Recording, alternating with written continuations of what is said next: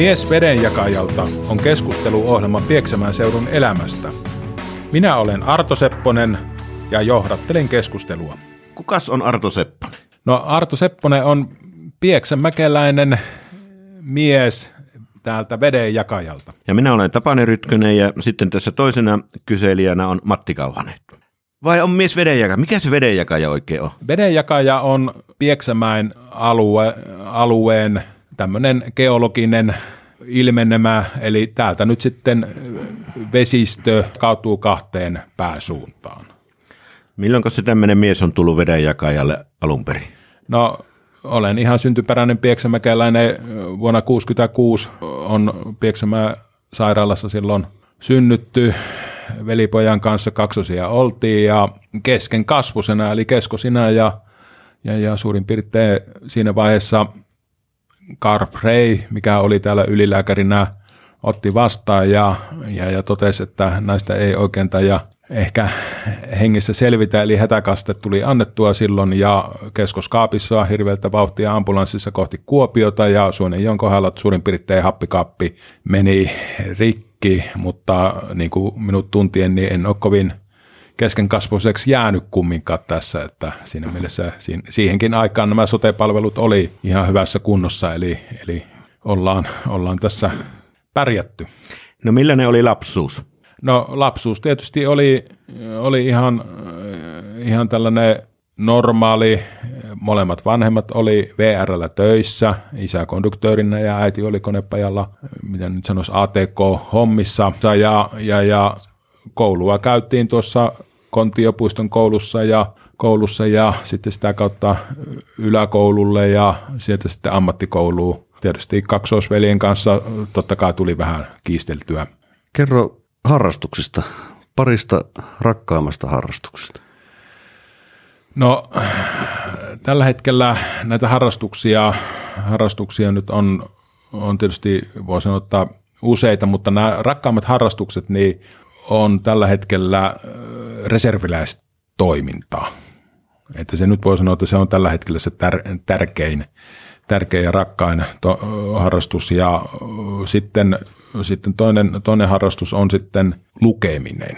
Eli, eli olen tykännyt aina lukemisesta, eli muistan sen lapsuudesta, niin kirjastossa ollessa, niin, niin varmasti tuli kaikki akuankat luettua siellä moneen otteeseen. Ja sitten, Mikä on akuankan puhelin auton rekisteritunnus? 313. Ja, ja, ja sitten myöskin kaikki Tartsan kirjat ynnä muuta näin, niin vietin hyvin, hyvin paljon kirjojen, kirjojen parissa nyt sitten lapsuuteni. Ja ja, ja tietysti nyt sitten näiden muiden verkostojen kautta, kun on ollut nuorkauppakamarissa ja, ja, ja tällä hetkellä on Lions, Lions ja Rotary-toiminnassa mukana, mutta niin niissä nyt enemmänkin on sitten äh, toimin rahastonhoitajana tai sihteerinä, että ne on tämmöisiä teknisiä toimia, mutta ne on hyviä verkostoitumispaikkoja, ihmisten kanssa saa toimia ja niissä kumminkin on se aatemaailma sitten ihan minun mielestä sellainen, joka sopii minulle. Sinä olet tuota, aika paljon kouluja käynyt, niin olitko kansakoulussa etu- vai takapenkissä ja miten se siitä lähti se koulumaailma eteenpäin?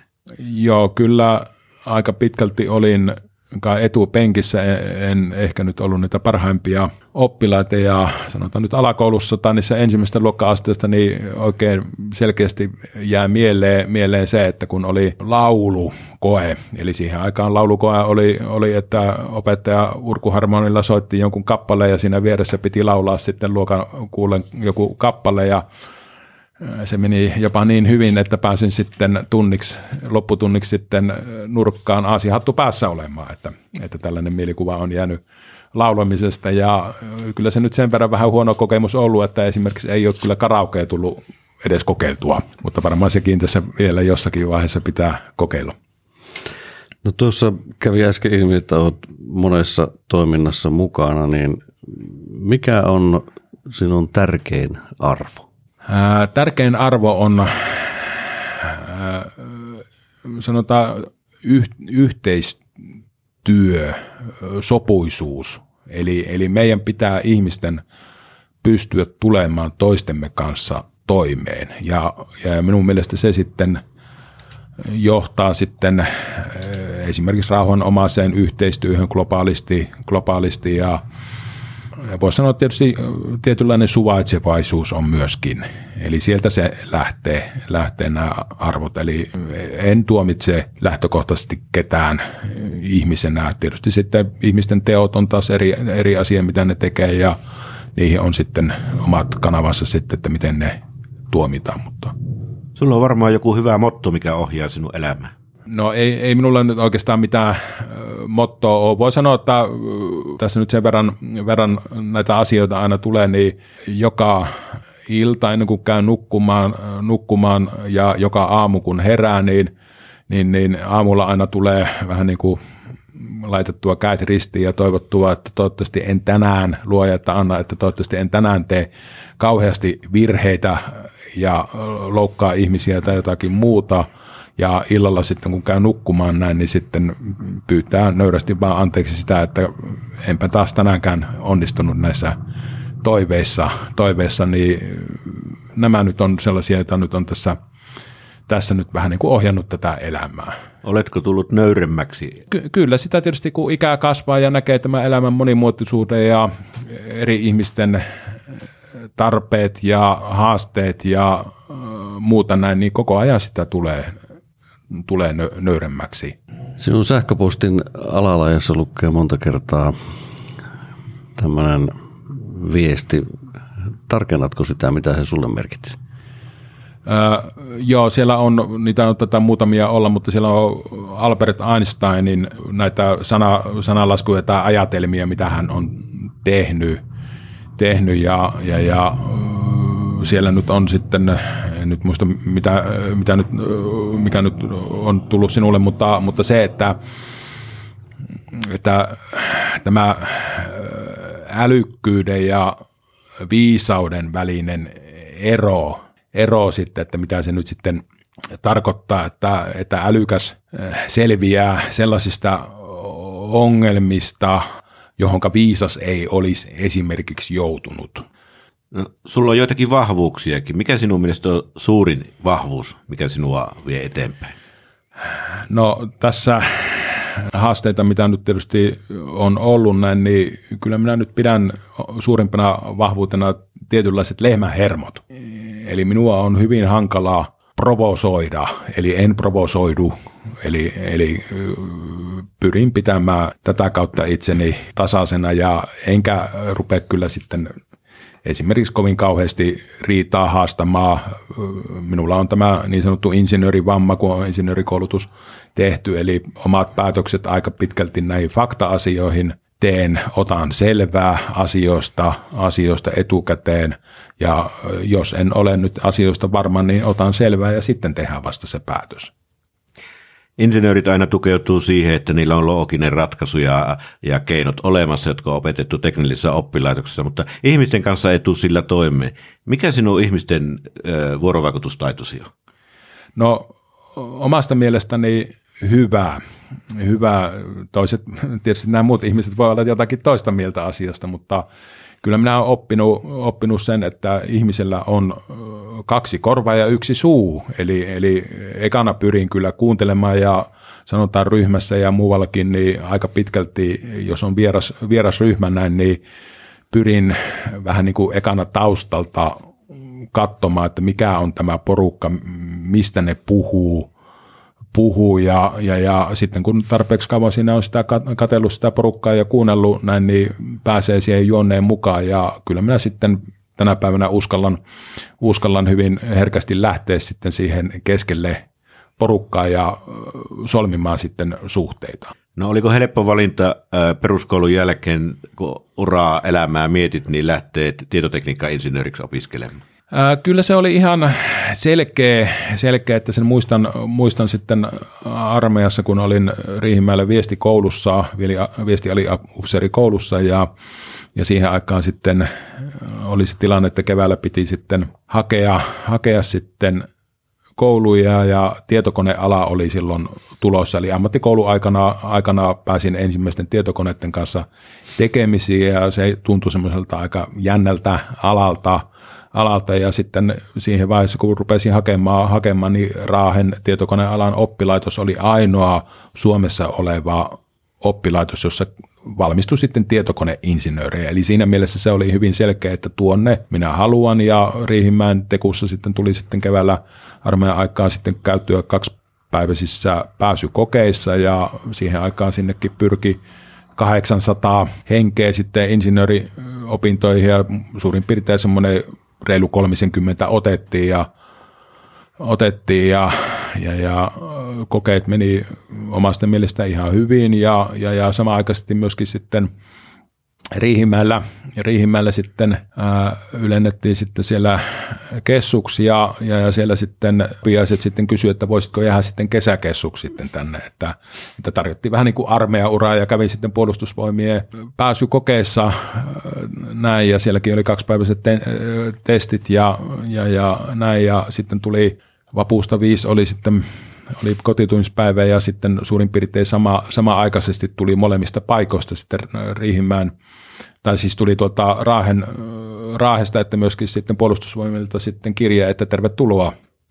Näin, ja sitten piti tehdä se valinta, että kumpaan lähden, lähden. No tietysti jälkikäteen nyt kun miettii sitä, niin jos tässä nyt olisi siihen armeijan uralle lähtenyt, niin varmaan sielläkin olisi kouluja saanut käydä ja muutakin, mut, ja olisi nyt kenties vaikka eläkkeelle nyt tällä hetkellä, mutta tuli valittua tämä insinööritie ja, ja, ja edelleenkin tässä työelämässä joutuu vielä olemaan, että hyvä ratkaisu, mutta, mutta olisin nyt jopa sitten armeijankin kerran kelvannut. Joo, eli sulla oli siinä niin kuin dilemma, niin sulla on varmaan ollut elämässäkin sen jälkeenkin dilemma, kun ollako töissä vai ollako yrittäjä. Kumpiko sinä olet? No kyllä minä luonteeltani on on yrittäjä. Se, että olenko minä nyt sitten kasvuyrittäjä vai haalinko minä sitten omaisuutta, omaisuutta tai jotakin muuta, muuta näin, niin ehkä nyt en sellainen ole, mutta minä aika pitkälti itseni luokittele ratkaisukeskiseksi ihmiseksi ja, ja, ja, ja myöskin haluan auttaa ihmisiä omalla ammattitaidollaan ammattitaidolla ja myöskin sitten tuolla silloin aikana Raahessa, niin siellä tuli minulle jo ensimmäinen yritys perustettua. Ja siellä olin sitten mukana myöskin perustamassa oppilaiden omaa yhteistä yri- yritystä, yritystä ja ensimmäiset kymmenen vuotta sitten heti sen jälkeen, kun valmistuin näin, niin olin, olin sitten yksin yrittäjänä ja on sitten tietysti työelämässä nyt ollut sitten eri, te- eri tehtävissä ja sitten on ollut ollut myöskin osakkana muutamassa muussakin firmassa ja, ja ne edelleenkin minulla on oma, oma yritys, vaikka nyt tällä hetkellä teen palkkatyössä olen, että mutta yrittäjä ajatusmaailma on ja, ja, ja näin sen, että, että se sopii kyllä myöskin palkkatyöhönkin tämmöinen yrittäjyysajatus, mitä nyt sitten tietysti oppilaitoksissa tänä päivänä pyritään viemään eteenpäin. Tuossa kävi ilmi, että olet, että olet ollut yritysjohtajana. Miltä Suomi näyttää yritysjohtajan silmin ja miltä Pieksämäki näyttää yritysjohtajan silmin? Joo. No kyllä riippuu nyt tietysti siitä, että minkä alan yrittäjä nyt sitten on ja yritysjohtaja johtaja, näin, niin, niin, niin Pieksämäkihan on siinä mielessä minun mielestä hyvä paikka toimia. Ja täältä nyt kumminkin voi sanoa, että on hyvät liikenneyhteydet ja ja, ja täällä nyt on vielä toistaiseksi saatavana työvoimaa, tai ainakin se työvoima on pysyvää verrattuna nyt sitten johonkin pääkaupunkiseutuun tai näihin kasvukeskuksiin, koska siellä on enemmänkin huoli siitä, että ihmiset tulee töihin ja ne voi kaksi viikkoa olla ja sitten ne häviää pois ja että sitä jatkuvuutta ei ole. Ja kyllä siis sanotaan, että Pieksämäellä on erittäin hyviä yrityksiä, jotka tekee maailmanlaajuisesti todella korkealukkaisia tuotteita, tuotteita ja saavat niitä kaupaksi. Kaupaksi. Ja sitten tietysti täällä nyt Pieksämäki on, jos miettii, miettii näin, niin täällä tehdään hyvin paljon yritykset tekee keskenään yhteistyötä ja niillä on verkostot kunnossa. Sä oot ollut johtajana, niin minkälainen henkilö sä oot johtajana? Äh, no kyllä minä aika pitkälti äh, asiakeskeinen olen.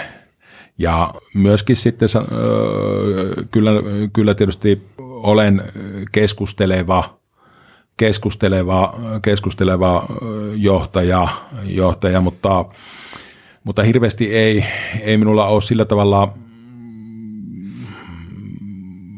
tämmöistä johtamiskokemusta, että tar, on, on tarvinnut, tarvinnut nyt henkilöjohtamista olla, että ne on enemmänkin sitten ihan asiaperusteisesti ja tiimiorganisaatio ja vastuuta pyrin kyllä antamaan sitten ihmisille ja toivon, että ihmiset ottaa sitä omaa vastuuta ja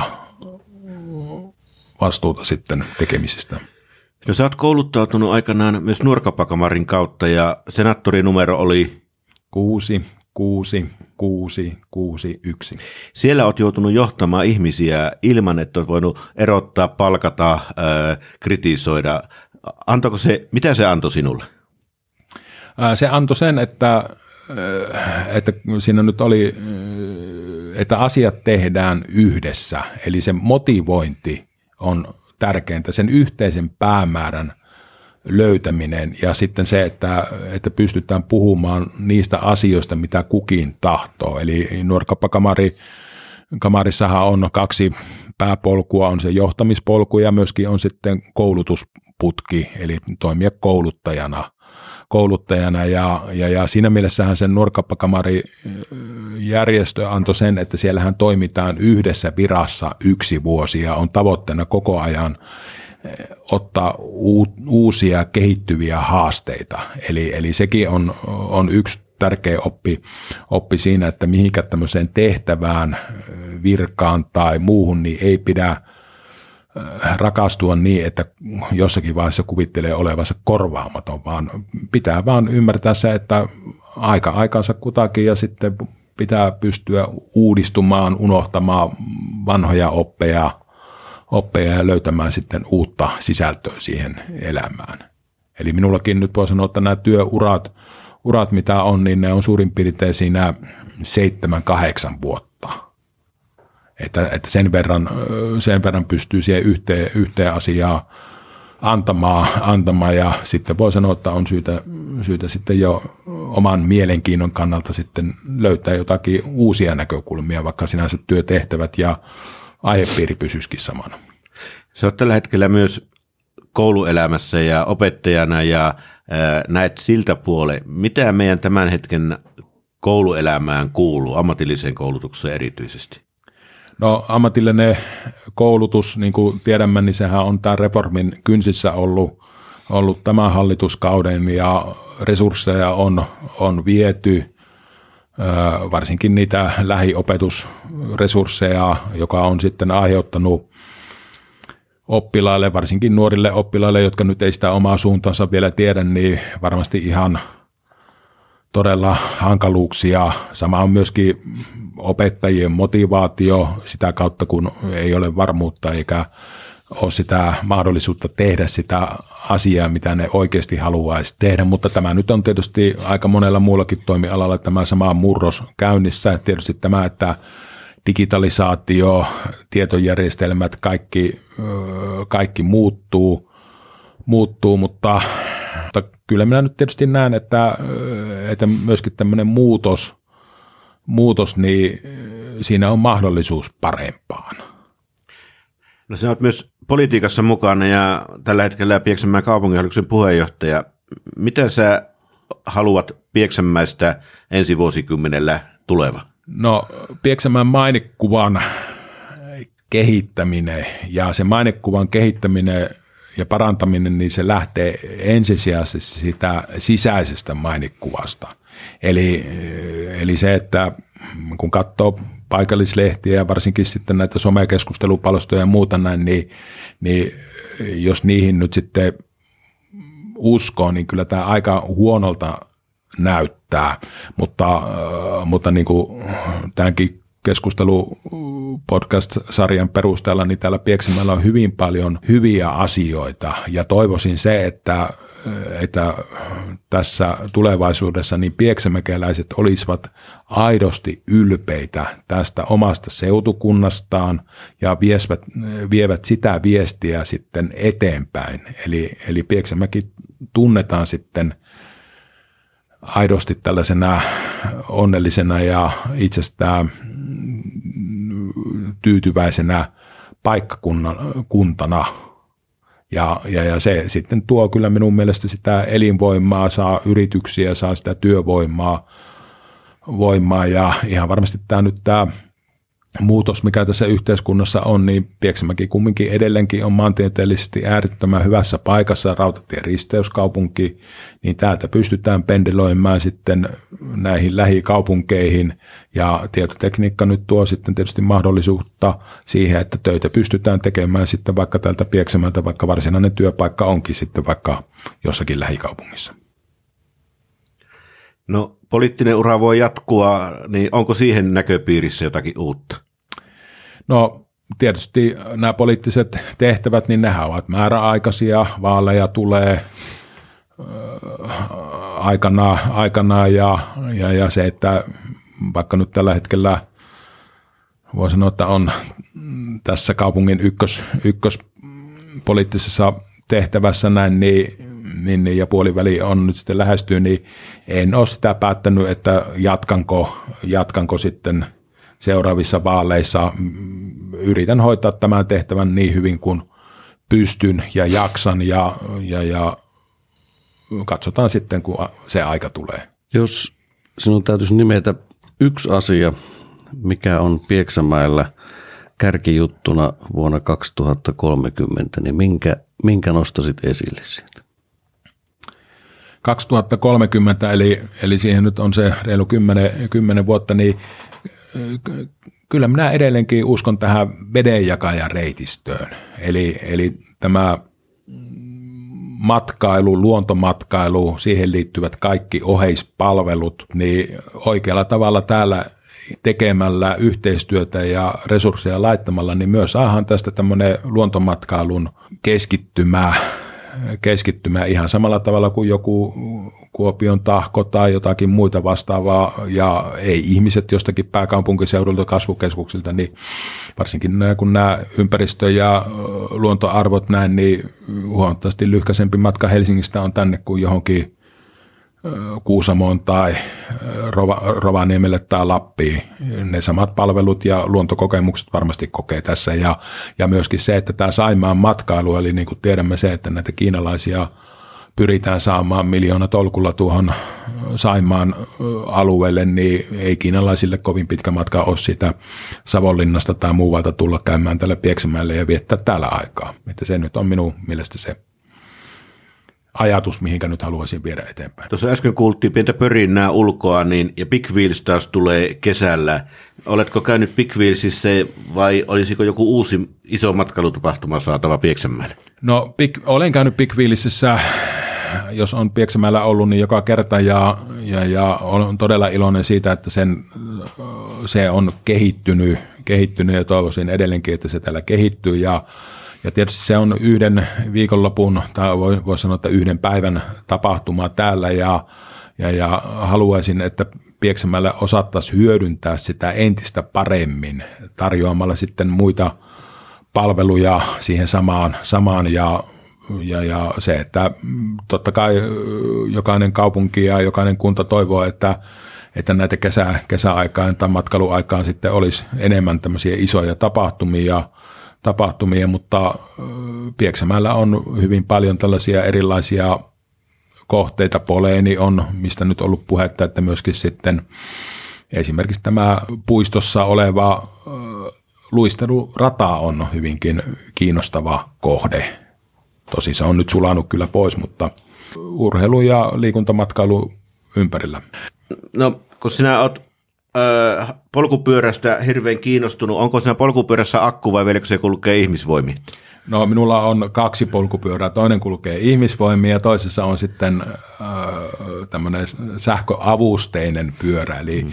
eli se ei liiku itsestään, itsestään, vaan minun pitää kyllä polkea, mutta, mutta kyllä tämä on nyt tämmöinen sähköavusteinen maastopyörä, mikä on, on tuossa pari vuotta sitten hommannut, hommannut niin äärimmäisen mukava – tässä vedenjakajan reitistöllä, koska siellä nyt on kumminkin suohetekköjä ja muuta näin, niin sen avulla pystyy noin suurin piirtein 30 prosenttia pitemmän matkan, matkan oli nyt ajasta tai sitten kilometreistä kysymys, eli se kyllä antaa sitä liikunnan nautintoa. No pieni kevennys, kun sinä olet keskustalainen, niin eilen kuultiin, että hallitus kaatui ja, ja, ja sote kaatui. Tuliko sinusta sote-veteraani? Ei, ei tullut sote-veteraani, että näin, mutta katsotaan nyt sitten, miten se homma etenee ja kuka siitä nyt sitten kopii ottaa, mutta kyllä sen tietysti harmittaa, että taas homma aloitetaan alusta ja mitään tuloksia ei saada aikaisiksi. No tavoitteet, millainen on Arto 20 vuoden kuluttua? toivoisin, että olisin niin ruumiin ja sielun voimissa, voimissa, voimissa ja terveenä ja puhuisin järkeviä.